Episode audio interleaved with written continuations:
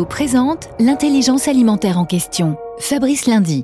Dans un peu plus de deux semaines, la réouverture du grand salon de l'agriculture de Paris. Laurent de Tast, vous êtes la directrice de Cultive, marque de cosmétiques portée par Invivo.